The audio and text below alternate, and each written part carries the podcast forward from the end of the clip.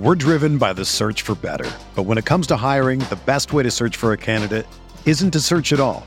Don't search match with Indeed. Indeed is your matching and hiring platform with over 350 million global monthly visitors, according to Indeed data, and a matching engine that helps you find quality candidates fast. Ditch the busy work. Use Indeed for scheduling, screening, and messaging so you can connect with candidates faster. Leveraging over 140 million qualifications and preferences every day, Indeed's matching engine is constantly learning from your preferences, so the more you use Indeed, the better it gets. Join more than 3.5 million businesses worldwide that use Indeed to hire great talent fast. And listeners of this show will get a $75 sponsored job credit to get your jobs more visibility at Indeed.com slash BlueWire. Just go to Indeed.com slash BlueWire right now and support our show by saying that you heard about Indeed on this podcast. That's Indeed.com slash BlueWire. Terms and conditions apply. Need to hire? You need Indeed. You ready? Showtime. On May 3rd, summer starts with The Fall Guy. Let's do it later. Let's drink a spicy margarita. Make some bad decisions. Yes! Audiences are falling in love with the most entertaining film of the year. Fall guy. Fall guy. Fall guy. That's what the poster said. See Ryan Gosling and Emily Blunt in the movie critics say exists to make you happy. Trying to make it out? Nope. Because I don't either. It's not what I'm into right now. What are you into? Talking. Yeah. The Fall Guy. Only in theaters May 3rd. Rated PG-13.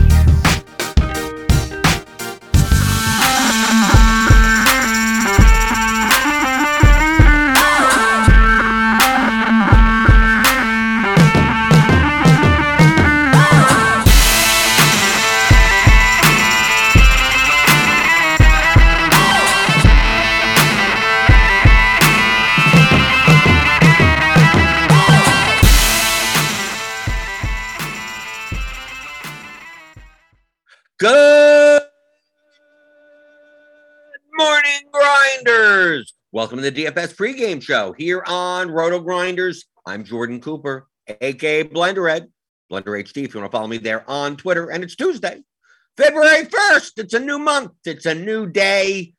That's what we're doing here. Daily fantasy, uh, NBA. We're doing NBA, right? If you didn't have, didn't do well on last night's slate, well, you got another slate you got another slate coming up, and uh, we'll be going over yesterday's slate a little bit. They take a first look see at today. I mean, does it matter at 11 o'clock in the morning? I say that every day. I said that yesterday, right? And tons of stuff happened, right? So if you're the first thing in the door, give me those thumbs ups. Give me the thummy thumb in in the in the window right there. Click on stuff, whatever. Hit the subscribe button if you're new here. Hit the notification bell to know when we go live feel free to chime in in the chat. We with NBA, it's hard to it's hard to go over like today's slate eight hours in advance when a million things could happen. So the more that you participate, the the better the show could be. See you guys in the YouTube chat. Suki saying normally here early. Infamous Tuck, Doug Montgomery, morning. Good to be back. Been away on sabbatical. He's been away. I don't know what he's been doing. I don't know. Click trolls, Matt Mears, Mari Donyeezy, B shot faded Drummond. Was that bad? Yes. Yes. If you faded Drummond yesterday, I don't know what you were doing. Uh, we'll go over that in a second. There was a lot of news yesterday, right? We, we started the show yesterday. It's like, oh, we got the news and Embiid was be out. Okay, that's that was the news, right? It's like, okay, so Drummond at 3,700 on DraftKings. Then he had Tobias Harris, Tyrese Maxey, Seth Curry. I mean, Embiid, Embiid's usage is ridiculous. So once you take him out, like everyone's underpriced. Uh, and then we then we started getting news. Then then uh, Sabonis was out, but then like like Goga's out and Brissett is out. So they have like one center, Isaiah Jackson. That's about it. He's gonna have to play. I, I don't know. See how he doesn't play 35 minutes, right? And he's 4100. Then then obviously SGA is out, right? We got that that before that the day before, whatever. So some of these OKC guys were a little bit a little bit decent, right? Giddey, Dort, those types of guys. Uh, then we got Butler. Butler's out and Tucker's out.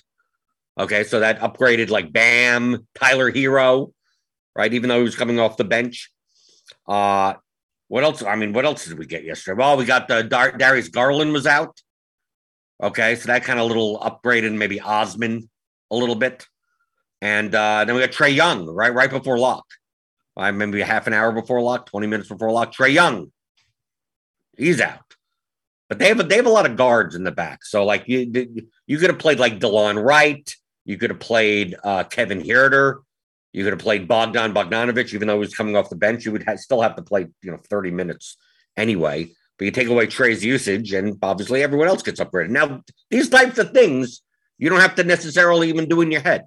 That's why you subscribe to Roto Grinders, right? You subscribe to Roto Grinders, you get the NBA only subscription.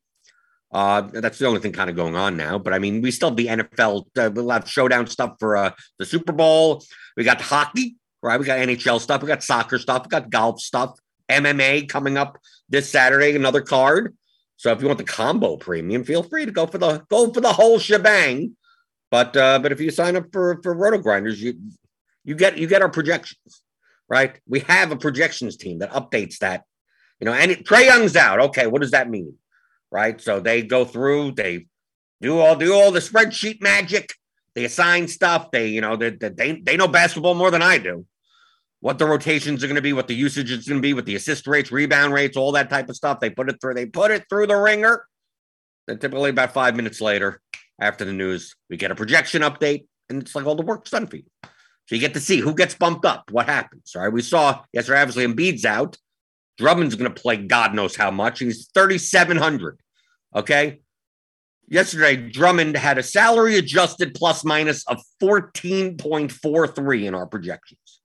Okay. With a smash rate, uh, which means smash is like a GPP ceiling rate of 83%. Okay. 83%. Isaiah Jackson had a plus 8.47 salary adjusted, meaning that his expect his median expectation is eight and a half points higher than what should be expected at that salary, which is which is a lot. Okay, eight is a lot. Fourteen is ginormous. Okay, and uh, we projected him to be sixty percent owned. I knew he would be higher. He came in at seventy nine percent ownership. Okay, thirty seven hundred. This is the main. This is the main thing, especially especially in in NBA, where it's it's not it's not event based sport. The the, the the the the distributions are much more normal in NBA than it is in any other sport. Don't think in terms of chalk and not chalk. That is not that black. That's black and white thinking. This is in all of DFS. This is not just NBA. You can think of MLB, NFL, anything. It's not about oh Oh, we have a receiver that's going to be 32% owned in football. Oh, we're going to have a, a, a pitcher in MLB who's going to be 47% owned. Oh, that's very high. Oh, I'm to I'm to fade that because I need to fade the chalk to win GPPs, right? I got to fade it. Got to gain relative value. If you've taken my course, that's that's the term of, you know, you want you want points that other people do not have, and you want people to have less points that a lot of a lot of the field has right? A 70% don't player that gets zero helps you a lot when you don't have, right? And the same thing with a guy that's 1% don't get 70 points because 99% of the field doesn't have that. That's relative value. If you go to theoryofdfs.com, I teach that in my course, those, those type, those types of concepts. But I also teach the concept of it's not, nothing's black and white. It's not a matter of chalk and not chalk. There's no such thing as good chalk. Okay. Good chalk. That, that's very black and white terminology. Think more in terms of underowned and overowned. Okay. So a player could be chalky, could be 50% owned. Is that underowned or overowned? Depending on their price and projection, their position, you know, at the context of a slate, the chalkiest player on the slate could still be underowned. We could also have a contrarian. You could have an underowned, you know, a guy that's uh, only 4% owned. You go, oh, contrarian play. He could be overowned. Maybe based on the projections, that 4% owned player really should only be 2.5% owned. So, in a vacuum for that just player, that's player's distribution in and of itself, you're not you're getting negative leverage. You're getting less relative value from them. from playing a 4% owned player that's going to be only two, two and a half, you know, two, that should be two and a half percent owned. So with Drummond yesterday, he was 79% owned in the large field DraftKings GPP. He was under owned. If you told me he was 79% owned, I would, I mean, I had him and I had him, I played 50 lineups. I think I had him in 47 out of 50. That's what he ended up in. Right. If I go, if I go to my my lineup set, I go to my lineup set. Yes, I had a 50 lineups. Yeah, 92% Drummond, 70% Jackson, 50% Harris. Right. I played a lot of chalk. They may not all be in the same lineup, but like Jackson and Drummond, it was almost hard to build lineups that projected well enough. You could limit your ownership in other ways. Jackson was under-owned also. Jackson came in at 44%. though. He was under-owned. Jackson probably should have been around maybe 50 to 55% owned. Something, something around there. If you would have told me 55, I would say that's about efficient.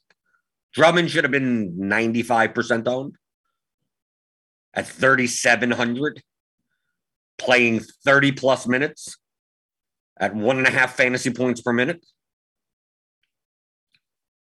He's under owned. Oh, he's, I'm going to fade him because everyone's playing. Well, look at look at this. I mean, all you have to do is think this way. Okay, you have Drummond here, right? So run run just the optimal lineup. Okay, 308.7 with Drummond's 10x in there. Like 10x. Right? 9.93 point per dollar, which is absurd in basketball. Now take him out. Now I'm going to X him out. 308.7 without Drummond. 297.93. You're you're you're giving up. You're giving up about 10 points in median projection by not playing. You'd still have to play like all the a lot of the chalk also. You'd have to play Giddey and Harris and Bam and Jackson. Some Delon Wright, some Steph Curry. Your total lineup ownership is still going to be fairly high. Not as high as with Drummond, but still fairly high. So you take out Drummond, you're giving up 10 points in projection. Okay, so here's well, let's let's let's uh, do it do it do a thought experiment. Okay, these numbers are not based on my ownership here, so let's let's let's put this down to one. Okay, so let's let's run the one lineup. Okay, let's do what unique players one. Let's take away this cap. Okay. So here's the lineup without. Let's let's put Drummond in and run run it once. Okay, so to get to get with with the actual with the actual ownerships in there, because I I did it before the show. Okay, so same projection. Obviously, we're still using the player projections. Total lineup ownership is two sixty nine. If we take out Drummond, total lineup ownership is 211. Okay. But you're sacrificing, sacrificing 11 points by not playing Drummond. Now, can we make a lineup with 211 that has Drummond in it that gets higher than 297? So let, let's see if we can. 211. That's what we're looking for. So I'm going to put Drummond in. I'm going to go to build rules. I'm going to put 211 right here. That's the max we want. Just build one lineup. We may have to build a couple. Okay. Here, 197. Here, not even 211. Okay, so let's let's compare these lineups. Let's save these lineups. Save this and all lineups below. Let's save this lineup. And let's save this lineup. Okay. So here's our three lineups. Here's the lineup with everyone. This is essentially the cash lineup, right? The highest median projected lineup based on our projections as of 636 last night. 308.7 at 269. The best lineup without Drummond has a total lineup ownership of 211 and projects for 297. So it's like if you were to fade Drummond, this was the best possible lineup. Best based on our projections that you could have got. 297.35. Well, here's a lineup that has Drummond We say we don't want higher than 211. So here's a lineup that is owned less. It's at 197. This is 211, remember. The one without Drummond is 211. The one without Drummond is 297.35. The one with Drummond is 300.75. So to drop down from this optimal, it's about eight points. And you're dropping even more ownership than you did before, but you're gaining three more, three and a half more points over the other lineup that doesn't have Drummond in it. So this lineup has Drummond. Drummond, Harris, Curry, Bogdan, Powell, Halliburton, Dort, Adebayo. It has less ownership, and it still has Drummond in it. Right? This one doesn't have Jackson in it. Right? You can see here. There's no, there's no Isaiah Jackson. I bet you we could find lineups that have both Drummond and Jackson. So we're trying to beat this 297 at 211. So let's try to do that. 297 at 211. Let's build more lineups. Okay. Let's build 100 lineups. Let's see. Max line ownership is 211 because we have to beat, we have to have a lineup that's lower owned than that, but projects better than 297. So let's see how many lineups that is. So I'm gonna I'm gonna put in, and we're only doing one unique, whatever. We're just seeing how many lineups could there be. Hundred. Let's let's see if we could even have. Maybe there are a hundred lineups in between that. Maybe there's not. I don't know. That's what we're seeing. Okay. So 297 is the lowest. So we want to eliminate anything that's under 297. Okay. So let's go all the way down. Okay. Here's 296s. Okay. Even though you could play those, here's some 296s, 297. Which, what's the exact number? Let's go but with the exact number. What's the exact number on that non Drummond lineup? 297.35. Okay. So anything under 297.35. 297.35. Let's see. Here's here is a 297.35. Here's a 297.35. Here's the one that doesn't have Drummond in it. So yeah, so anything below here. Delete all lineups below. Here. Okay. So that lineup that had that had no drum that had no Drummond. You're like, I'm fading Drummond. The best lineup you could make without Drummond was that 297 line. There are 26 other lineups that are that ownership and that projection or better. And out of those lineups, out of those 27 lineups, 26 of them have Drummond. Right? Three have Jackson in it. So let's take a look at these lineups that have Jackson and Drummond. You're all oh, the two chalkiest guys. How do you do that? Well, look, I was able to get, look, a lineup 206, which is under 211, and 298.35, which is higher than 297, a, a point higher median projection. Bogdan, Curry, Powell, Jackson, Drummond, Halliburton, Dort, Curry. And this is with the actual ownership. So this is not even with projected ownership. This is the actual ownership. So you can't say that's a little bit off. This is the ownership. Right? You go down here, you still see Jackson, Drum, Jackson, Drummond, Curry, Strus, Nurkic. These li- and these lineups are not like these not lineups aren't like crazy. Yet these are the lineups that I was building. These are the types of lineups that I was building. If you take a look at my lineup set, right? Look at look at look at my look at my exposures. Drummond, Jackson, Harris, Halliburton, Adebayo, Curry, Giddey, VanVleet, Dort, Strus, Duarte, Curry, Herro. By less than the field on Herro. Barnes, Barnes, and ugh. Ugh, the Kings. Right? I wasn't building nutso lineups right? I was building lineups. If we take a look at the projection versus ownership on these, okay, well, these have the, the original projected ones. Like I'm getting still in that range, in that 200 to 2, the 180 to 220 type of range here. So it's like if you did, if you just even did this experiment, which which I don't have to do, I've done this a million times.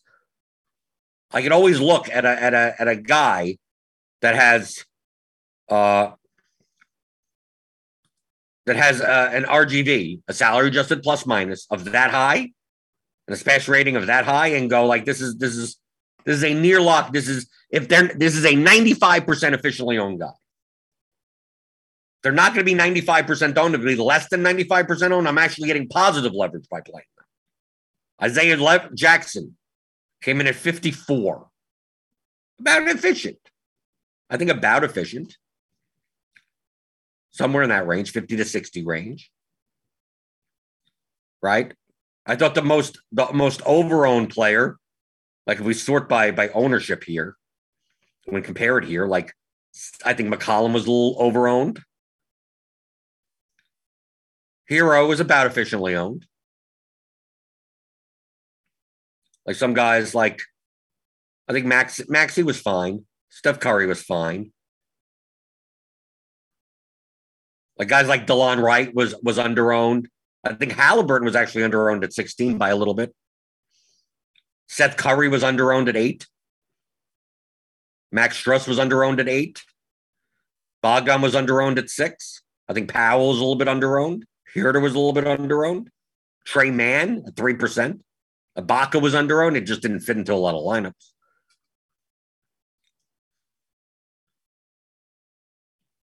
So guys, guys can be popular, like Giddey, 41% overall. Tobias at 38, mm, maybe slightly overall, slightly, maybe slightly, 35, maybe. Giddey probably should have been like 30 to 32. Still fine. One of the best projected players on the slate. Doesn't mean you don't play him. But this is what I mean by thinking in terms. Number one, we're building lineups, not players. We're not choosing players. We went through that whole thing of like, well, if we take Drummond out, what does our lineup look like? We put Drummond in. Can we get to that? Can, can we get to that ownership level for your total lineup and have a better projection? And it turns out you could plenty. You could play plenty of Drummond lineups that were better than non-Drummond lineups because Drummond projected for so much higher for his salary than anyone else on this slate. So even at 79% ownership, he was under-owned. Don't think in terms of chalk. Like I got to fade chalk. He said, no, you just got to build lineups that have high projections for lower ownership. That balance. Some contain Drummond, some some may not contain Drummond. The most will. Because you're giving up 10 points in projection right off the bat by not playing them in the best possible lineup. You could only get worse than that. Like let's take a look at Jackson, for instance. Okay, we'll do that that that same exact thing for for Jackson. Okay. So let's go. The lineup we're using one just so we can build with the ownership that's currently in here. Okay, let's get rid of this. Okay, so we're going to build that one lineup again with Drummond, with everyone, right? So we have this the the 308.7 lineup. 269 ownership. So let's take out Jackson. What's the best possible lineup without Jackson? 303.49. Okay. So you're sacrificing about five, a little over five points by not having Jackson. And you're dropping about 35 percentage points in ownership sacrificing five points for the best possible lineup. Anything could be lower than five, five, six, seven, eight, nine. It's pretty pretty hefty for a single player. Five points, but it's doable. That's why I said the efficient ownership on Jackson is probably around 50 to 60%. Sacrificing 10 points in projection for a guy that isn't 95 plus percent owned, why? He's under owned. If you got rid of Jackson and Drummond, let's say, I'm gonna, I'm gonna, oh, they're gonna be the chalkiest players. I'm gonna fade them both. Oh my God, I'm gonna do so well when they fail. Even though they they they they they succeed. One succeeds 80 plus percent of the time, the other succeeds 60 plus, 55 plus percent of the time. Okay, I'm gonna build one without Drummond and without Jackson. Okay. 293.31. So the best possible projected lineup you can make without Jackson and Drummond, you had to sacrifice 15 points to do so. And you were still playing guys like Harris and Bam and Giddey. You're still playing guys that were still still owned, still chalky chalk, right? Sacrificing 15 points in projection. Now let's go back. Okay, let's go back and add both of them back in. Now, Giddey was 41% owned. So let's take out Giddey. Okay. Top optimal is 308.7. I take out Giddey, 305.67. So by not playing Giddey, I'm now sacrificing three points. That seems a lot more doable. Right? Let's say I take out Harris. What do I get? 305.4, sacrificing about three points. That's doable. Three pointer. That's it. That's all you're sacrificing. Those are the types of guys at 30, 40, 35, 40% ownership that, that are replaceable. You're sacrificing three points. But then there, then there are people out there that are like, well, I'm not going to play Drummond. I'm not going to play Jackson. I'm not going to play Harris. I'm not going to play Giddey. And then I'm going to play a lineup. Well, the best possible lineup from that point is going to be you're sacrificing 20 points in projected. Is that, is that necessary? You can make you can make better as I would say better and you can make lineups that are equally as owned as an aggregate in total that have better projections that have those players in it. Maybe not all four of those players, but three of those players, two of those players. But to fade all four, you're just basically telling the field, I don't mind starting with a 20 point. Do You guys start with a 20 point head start. And hopefully all of those guys fail, even though the probability of that happening is, is, is low in comparison to their ownership. This is why you don't think in terms of chalk and not chalk. Owned and overowned. That's how you should be thinking. Well, this guy's going to be 35% owned. I'm going to fade him. Well, should he be 35% owned? Or should he be 50% owned? Or should he be 20% owned? If you have a 35% owned guy that really efficiently should be 20% owned, you should be more likely to you're not going to you're not going to get a lot of them. He's not worth his ownership as much. He could still be in lineups. He still projects well. You're gonna have to make up that negative leverage by playing guys that are under owned, more guys that are under owned in your lineup. A player that's 35% owned that should be 50% owned doesn't matter that he's the chalkiest player on the slate. He should be 50. Take advantage of that. This happens primarily in basketball only because players' distribute outcomes are much more normal. There's no like home run. Like any guy in baseball, any guy could go 0 for 5 on any given day.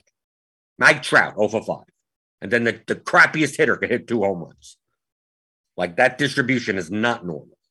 Same for football, there because of touchdowns. Not nowhere near as normal as in basketball. And because outcomes for players are more normally distributed, like that, that why do you think you go into results DB and you see a lot of players that a lot of a lot of sharp players, they typically jam jam the the high high point per dollar salary adjusted value players and just jam them maybe not lock button, but jam like just as much as whatever it is should be. Yesterday I came in fifth in the 20 max. Had a good day. Made a made a little over a thousand bucks. If you take a look at my lineup, Heath Heister, eyes, 819 came in first. Right. I didn't play Bane. Right. So even had Halliburton and didn't, didn't need it. Gary Trent. Right. You take a look at this lot. take a look at this lineup. You didn't need much. A four percent owned Bane, a eight percent owned Gary Trent, and pretty much like just give me give me chalk chalk. Right, give me Jackson Drummond and whatever fits. Right, take a look at my top lineup. Right, look, Huerter at four percent, Strus at nine percent. Right, but I had Jackson Drummond, Maxey, a forty-four percent on Giddey, FVV, Steph Curry. I mean, this isn't rocket science. Came in fifth place. we take a look at uh, exposures, this is in the 20 max, I guess, right? So let, let's let, let's look in the let, let's look in the in the, the fifteen dollar one, right? The field on Drummond was seventy eight point six percent. Take a look at the exposure percentages of like all these sharp players 100, 88, 84, 100, 82, 90, 98, 94, 100, 100, 100, 95, 100. This is in 150 lineups. Isaiah Jackson came in at 54%. Here are the exposures 64, 62, 52, 98, 32, 42, 48, 57, 70, 74, 75, 33, 60, and 50. Most are over. And even if you take a look at Giddey, Giddey was uh, people around field weight, right? 40. Right. Petty theft had 90%, but petty theft does a, you know, he he plays a very tight core and just kind of this is what I got. And if it all hits, it'll be everywhere. Very condensed, higher variance play. Toby Harris. Most of the sharper players were over on him. Right? Morant, not as much so, other than the Colts. Herro, not as much so. Right? The Colts, yeah, the Colts had a much more condensed pool. Right? CJ McCollum, pretty light. Steph Curry, eh, depending on if you're going up or down for a high price guard. Maxey seems like more over than anything, or at least substantial enough. Cedi Osman, mixed. I guess it depends on whether or not you, you, you switched out when that news happened. Right, but you just look through here. It's like people got different elsewhere in, in multiple different spots. Could get it, right? Seth Curry down here. A lot, a lot of people over on Seth Curry. Right, get different with all these types of players, but on the top with the the highest projected guys that have high salary adjusted plus minuses, pretty much jamming them. They're under owned. Told me Drummond was 95% owned. He probably still shows up in God knows how many lineups. But that's the main reason, because a lot of times the chalk to that extent is not owned enough because there are stupid people out there that go, I'm just going to fade the chalk because that's that's they think too binary, too black and white. Isaiah Jackson, too black and white. On the slate coming up, Dinwiddie, we have right now. I mean, as of our morning algorithmic projections, 5,900. Beal is out. Is a salary adjusted plus minus a 5.2. So let's let's do that experiment with their current numbers. Okay. So we run the optimal, whatever the top median projected lineup, 276.59. Okay. Let's take Dinwiddie out. 271.98. Okay. So we're giving up what? 272, 272 to 277, four and a half points, which is a decent amount, but it's doable. It's doable. I think I. What is his efficient ownership? His efficient owner, ownership on this slate, as of the current numbers, the way they are, remember, six hours from now, seven hours from now, to blow everything up. 800 people are out. People are back and sick, and who knows? As of right now, his efficient ownership is probably somewhere around 40, 45%. Probably something like that. So if he's going to be 60% owned, now we're starting to talk about an over owned player. If he ends up being the chalkiest player at 35% owned, maybe he's maybe even be under owned. And that's where people like watch my shows, especially like new players, or they see me on Grinders Live or Crunch Time. Like, do I like a player? Like, I don't know what you mean by like. I'm building eight player lineups first off. So I don't care about the players, but it's all in relation to the ownership. Without that number, that does, there's nothing. I don't know what's going to happen. We have these distributions. That's what projections are. 50th percentile outcomes are the medians, but it could be, I mean, I don't know what's going to happen today. I don't know. I just know if you sim this out 10,000 times, here are all the outcomes. Where, where do they bunch closer together? That's it. But then you compare that to the ownership. You tell me Dinwiddie, if Dinwiddie's going to be 80% owned, I'd be like, that that that's that's a good spot. Maybe maybe you're playing more lineups that don't have because 80% would be over owned for this slate as it currently stands. But you tell me Dinwiddie's 10% owned, and he may be in every one of my lineups. That decision has nothing to do with do I think he's going to do well? Or even, even what his projection is. It's the projection versus the ownership. The more under owned the player is for their projection, the more likely that I'm going to be playing more of them. The more overowned the player is based on their projection, the less likely, less lineups that he'll end up being. Because those lineups will project lower than lineups that are actually lower owned than that lineup. This is DFS.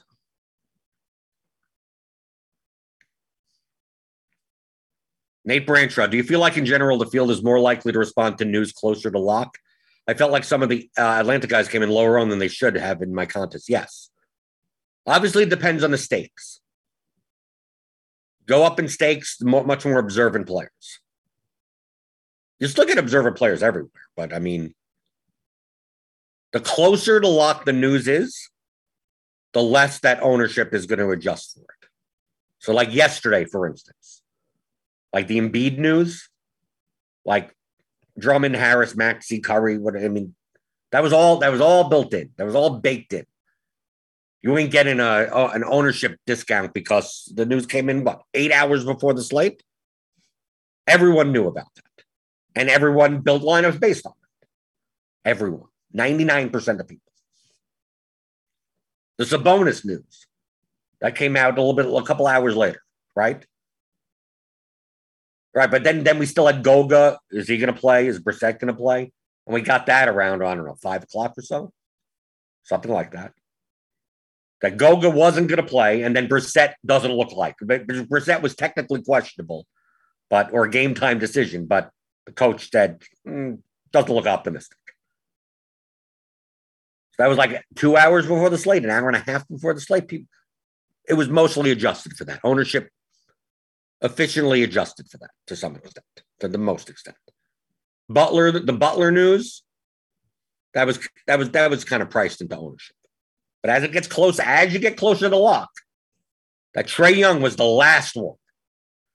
Garland, like Garland and Young, those are the last ones. So now it's not like the Cav, the Cavs guys projected all that greatly. They got bumps, right? But it wasn't like, oh my God, I got to smash Cedi Osman. Osmond. He didn't have to. It was okay. He went from being nothing to being okay. But most likely, those types of things, they're going to get an ownership bump, but probably not to not to an efficient level. So, like Delon Wright and Bogdan and Huerter, if we knew that information eight hours before then, probably would have been been more efficiently owned. And none of those three guys were like smash button plays, right? They, they projected well. They were okay. They were good. They were good. They went from kind of off the radar to oh these, these are these are these are good plays, especially at weaker shooting guard and small forward positions, right? Scarcer position. But yeah, closer to lock. I'm more by default. The closer the news is to lock, the more likely I'm going to have more of them. Doesn't mean I'm smash. I'm saying, oh my God, Trae Young is out. Give me 100% Delon Wright. I'm not saying that. But I, I would lean more towards jamming late news and especially after lock, right? Because late swap is even less than stuff that's like 10 minutes before lock. But I'll default. I'd rather, I'd rather, I'd rather lean towards being a little bit more aggressive towards towards late news that is closer to lock than news that was eight hours ago or four hours. As it gets closer, more that ownership will adjust for it to a more efficient level.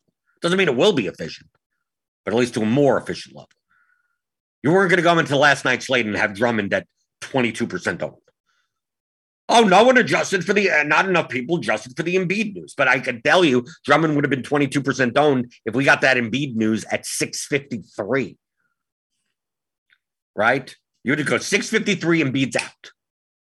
You got seven minutes before the, game locks. Right? Like Drummond at that point should be 95% owned. And he may come in at like 25 or 30. I mean, maybe maybe comes in at 50 even, but even though like in that scenario, now that's a that's a that's a lot. That try to get him as much. Now you're getting as much as you can. You know he's going to be massively underowned for his projection. Harris too. Like Harris would have been, you know, would have been 14% owned. Maxey would have been 6% owned. If the news was seven minutes before lock, but we got the news seven hours before lock. But yes, I'm with you. I do that in football also. In a surprise inactive at 11:30, 90 minutes before game, the, the, the 1 p.m. lock. Something, you know, we had that, what, two years ago with uh, Zeke. And I just jammed the hell out of Pollard at like near minimum price. It came in at like 12% owned. When if we knew that news on two, if we knew that news and uh, on Wednesday, it would have been like 56% owned or something. I'm more li- I'm more likely to be aggressive in those spots. Yes.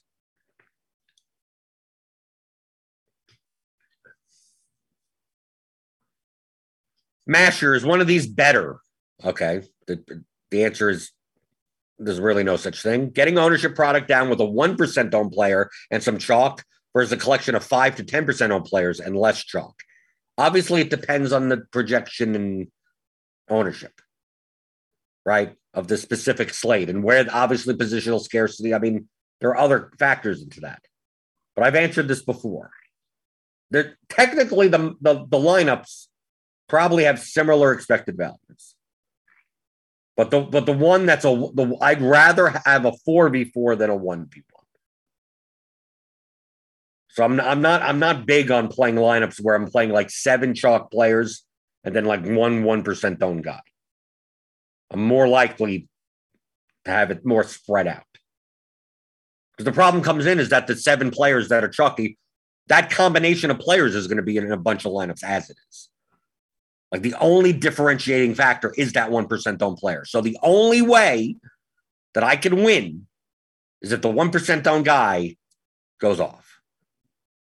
If I have a 4v4 of uh, 5 to 10% owned players, those players typically, obviously, if they're more owned, project better. So your projection goes up. Your ownership still ends up being about the same, but it gives me more, I get more outs right? As long as two pieces of the chalk fail and two of my pieces do well, I can win. In the 1% example, you pretty much need like all the chalk to do well and your 1% own guy to do well. And it's going to be a high scoring slate. So whenever you're playing lineups that are like seven chalky players and a 1% own guy, you're rooting for a high scoring slate. You're rooting for a high scoring slate and having the differentiator. I'd rather root for low scoring slates. I, I want chalk to fail. I don't necessarily want all the chalk to fail, but I want some of the chalk to fail to start knocking out lineups. And hopefully I have the combination. You know, if there's four chalk players, chalk, right? Remember what I said before, saying terms like chalk and not chalk, it's really over owned and under owned. But if let's say there's four highly owned players, it's like, and you're playing a lot of lineups that have two of the four. Which two? Who knows? Whichever ones, right? You're making 100 lineups and it's all combinations of two of them. You want two of them to fail because two of them fail, half the lineups get knocked out of the contest. And two of them succeed, and then you have the right combination of everyone else. Is it better? No, if, you, if we ran this out a million times, you'd end up with the same amount of money at the end. The problem is, is that the, the variance on your seven chalky one one percent on guy is going to be ridiculous. You're basically going to like lose most of the time and win once. At least with the four v four, you're going to come in. The distribution of your outcomes is going to be more spread out. So really, your sacrifice like, oh, do I want to play this this type of lineup five thousand times and lose forty nine ninety nine and win hundred thousand dollars once. Hopefully, hopefully, if the bankroll should survive that. Or do you want to play more lesser owned combinations of players that could be spread along that payout curve? So at the end, yes, you end you end up with the same amount of money after you know 700 lifetimes. It's the journey, how to get there. You play with the 1% owned guy and all the chalk. You may be you may be dead. You may be dead several times. You may be you may go broke 170 times and be dead 100 times before you actually get to the profitability point. Devin's in the chat. Oh, Devin's here. Even though Steve Steve's doing the producing, but Devin's here anyway. Okay. Long time listener, first time caller. When doing single entry, do you allow smaller discrepancies of efficient ownership to dictate your construction decisions? Not really. I think it's smaller field single entry stuff. You don't have to, I don't even think you have to get that granular. Or do you try to focus on the players where you see the biggest discrepancy? Yes, that yeah. Now, now you now you put in my answer. Like let's just say you estimate that a, a guy's going to be 22% owned, and you think that he should be only 18% owned. That's close enough. Don't that, what what are you wasting your time? It's close enough. You're looking for the big discrepancies. Yesterday, Drummond was probably the biggest discrepancy. Weird to say that the chalkiest player on the slate was the biggest discrepancy. But if yesterday you played Drummond Jackson, to, focused on that, and the like, okay, is Herro going to be overowned? Is Bam going to be overowned? Is Harris going to be overowned? And then you end up playing like Maxey, Drummond, Jackson. You fade Giddey. You find some other cheap, like small forward. Maybe you play Osman. You play Osman or or Strus or one of the Hawks guys, right? Right, Bogdan, Huerter, one of those guys. Or Duarte. I thought he was he was fine. And then just jamming just the optimal from there. And you're fine. You're fine at that point. Right. You focus, focus that you should be, especially when you play when you're playing smaller field single entry, you're probably playing lineups that are much closer to the optimal anyway. You're not sacrificing 20 points in a thousand entry single entry contest. Like you, are likely not doing that. You're most likely playing a lineup that's like, I don't know, some within 10 points of the optimal, if not five to seven. So most likely you're playing a bunch of truck anyway, because the truck's the truck for a reason, right? Because they project the best. So how do you get the differentiator? By focusing on the biggest discrepancies by going, you know, okay, if I'm going to sacrifice five points in my lineup, what's the best way to do it? It's probably by fading by fading the guys that are overowned and playing playing playing the good the the, the high projected players that are still underowned. So yesterday was Jackson and Drummond, but if you didn't play like if you had said okay, I'm not going to play Giddey at forty percent or Harris at thirty eight percent, say XX, and then thinking that they're they're overowned, and then you just run the run the line, just basically run it. I mean, dude, you literally do that. Right. If that's what you determined. If you looked over here and you go, I, I think uh, right, because the best possible lineup right now, right, is a 305.4. Okay, I'm leaving someone out. Who did I, okay, Harris. Okay, so the optimal was about 308.7 based on our projections. So if even if you just said, if you looked at this and you go, I think Giddey and Harris are overowned. Let's just say you thought that. Right. And then you run, you run the liner from there, 303.96. So you're giving up about four and a half points in projection. Five, four and a half, four and a half points. Just play that line. There you go. You're done. For, for a smaller field single entry, there, you're good. Maybe on top of it, okay, uh, what happens if I don't play BAM either? down to 299.58. So maybe you don't maybe you don't do that. Maybe maybe maybe you don't mind Harris. Right? So it's two them. Maybe you, you fade Giddey, but you still play Harris. Now you're up to 303.38. And you still get a very similar lineup, right? Bogdan, Halliburton, Strus, Jackson, Drummond, Curry, Harris, Dort. Done. You're done. Right? Because you're focus, you're focusing on the biggest discrepancies. You're you're you're you're saying I I think Giddey, Harris, Bam are overowned by the biggest amount. So I'll play try what type of lineup doesn't have them and how many points am I am I giving up by not playing them? Because if you just fade Drummond, you'd you'd give up even more points. So yeah, so focusing on the biggest discrepancies. How, do I care the difference between all a guy is eight percent owned and he should be six percent owned? Especially when you're playing single entry small field. Those type of distinctions may matter a little bit more in the larger field stuff. But even then, at the, the point, the example that I gave with the eight and six, that may not even matter that much. Because remember, in larger fields, you're most likely playing lineups that are much further off the optimal and much lower owned. So obviously, the difference between uh, a 12% owned guy that should be six and a 6% owned guy that should be 12 could make a difference in a lot of your lineups. That's 6% difference. As opposed to a guy that's 32% owned that really should be 34% owned. Like, it's not going to make that much of a difference.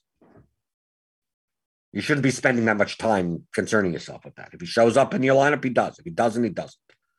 It's close enough to efficient that, and also the margin of error. Remember, we, you're not going to know what the actual is. We project a guy for 32% owned. You go, oh, he's going to be over owned at 32, and he comes in at 18. And you're like, well, if he was 18, I should have played more of him, right? I mean, that's kind of the kind of the skill of DFS is projecting what the field's going to do. Do, do, do, do. CG, do I use any randomness when I build my lineups? No. Only because I'm deciding what I'm doing. I use the tool as an efficiency tool. I will build the lineups that I want. I'm not letting the tool, oh, I could throw in anyone. No. So I want the actual, I want the actual projection as it is with my ownership in as it is, and I will build my my 50 lineups yesterday. Uh, Masher, for a sport with a lot of correlation, MLB and NHL, do you think about over-owned, under-owned stacks instead of players? Correct.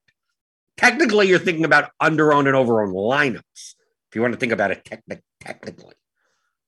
But yes, you should not be thinking in terms of players. You should be thinking in terms of total lineups versus the field size, versus the ownership versus the field size, versus the payout structure.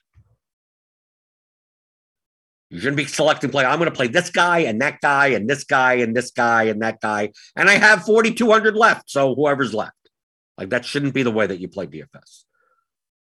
The good thing about a tool like Lineup HQ is that you can run lineups and take a look at them individually. Just line up, line up, line up, line up, line up. You're just looking at lineups. So I don't have to think in terms of what players am I playing. It's just like what players make up a lineup that projects for this and is owned at that. That's it. I don't know what's in there. I don't know. Okie doke. Uh, yeah. So tonight's tonight's slate. It's not like we have to go over anything. Eight thousand things are going to happen, probably. Right? Is Jokic going to play? Who knows? Right? Right. We have Butler questionable. Yeah. What's the point? What is the point? There is no point. But there is a point in hitting that thumbs up button on your way out the door helps us out. It helps us out. Hit the subscribe button if you're new here. Hit the notification bell to know when we go live. Grinders Live, they'll go over. They'll go over. Grinders Live will go over the slate tonight. Five o'clock, 510, 510 p.m. Eastern on this YouTube channel. So hit that notification bell. They'll go over. They'll those guys will go over the, the slate when we have actually more news and stuff. We'll know more. Then at 6:20 p.m. for premium members only, it's crunch time. Andy Means, Kevin Roth, whoever's on with them. They'll react to the late breaking news and everything, go over DraftKings, FanDuel, everything right before lock. So sign up for Roto Grinders, rotogrinders.com slash premium. And uh, and if you want to post questions, if you're if you're listening to the podcast feed and you never hear live, join premium. I got a I got a, a Discord channel in our premium Discord, Blender's Game Theory. So just post your questions there. I answer everything. Uh, we also do group coaching calls about once a week. The next one is Saturday at 2 p.m. or no, noon. Noon. I move them around. So it hits people that they can't make it on nights, they can only make it weekends. So it moves around a bunch. And he just basically, it's a Zoom call. And you just get on and talk with, share your screen, talk whatever you want, whatever you want. It's like private coaching in a group set. So join Roto Grinders Premium. And as always, all the concepts that I talk about are in my course that doesn't that doesn't come up. That I guess I need to I need to check I need to check on the domain. I don't know what happened there. I guess it's down for now. The theory of DFS.com. Go there. Go well, don't go there right now. Apparently it's down. I'll, I'll go I'll go check out what's wrong with that. And I'll meet up with you tomorrow. Tomorrow. Tomorrow. Another day is tomorrow where I answer your DFS strategy questions, as always, on the DFS pregame show on rotogrinders.com.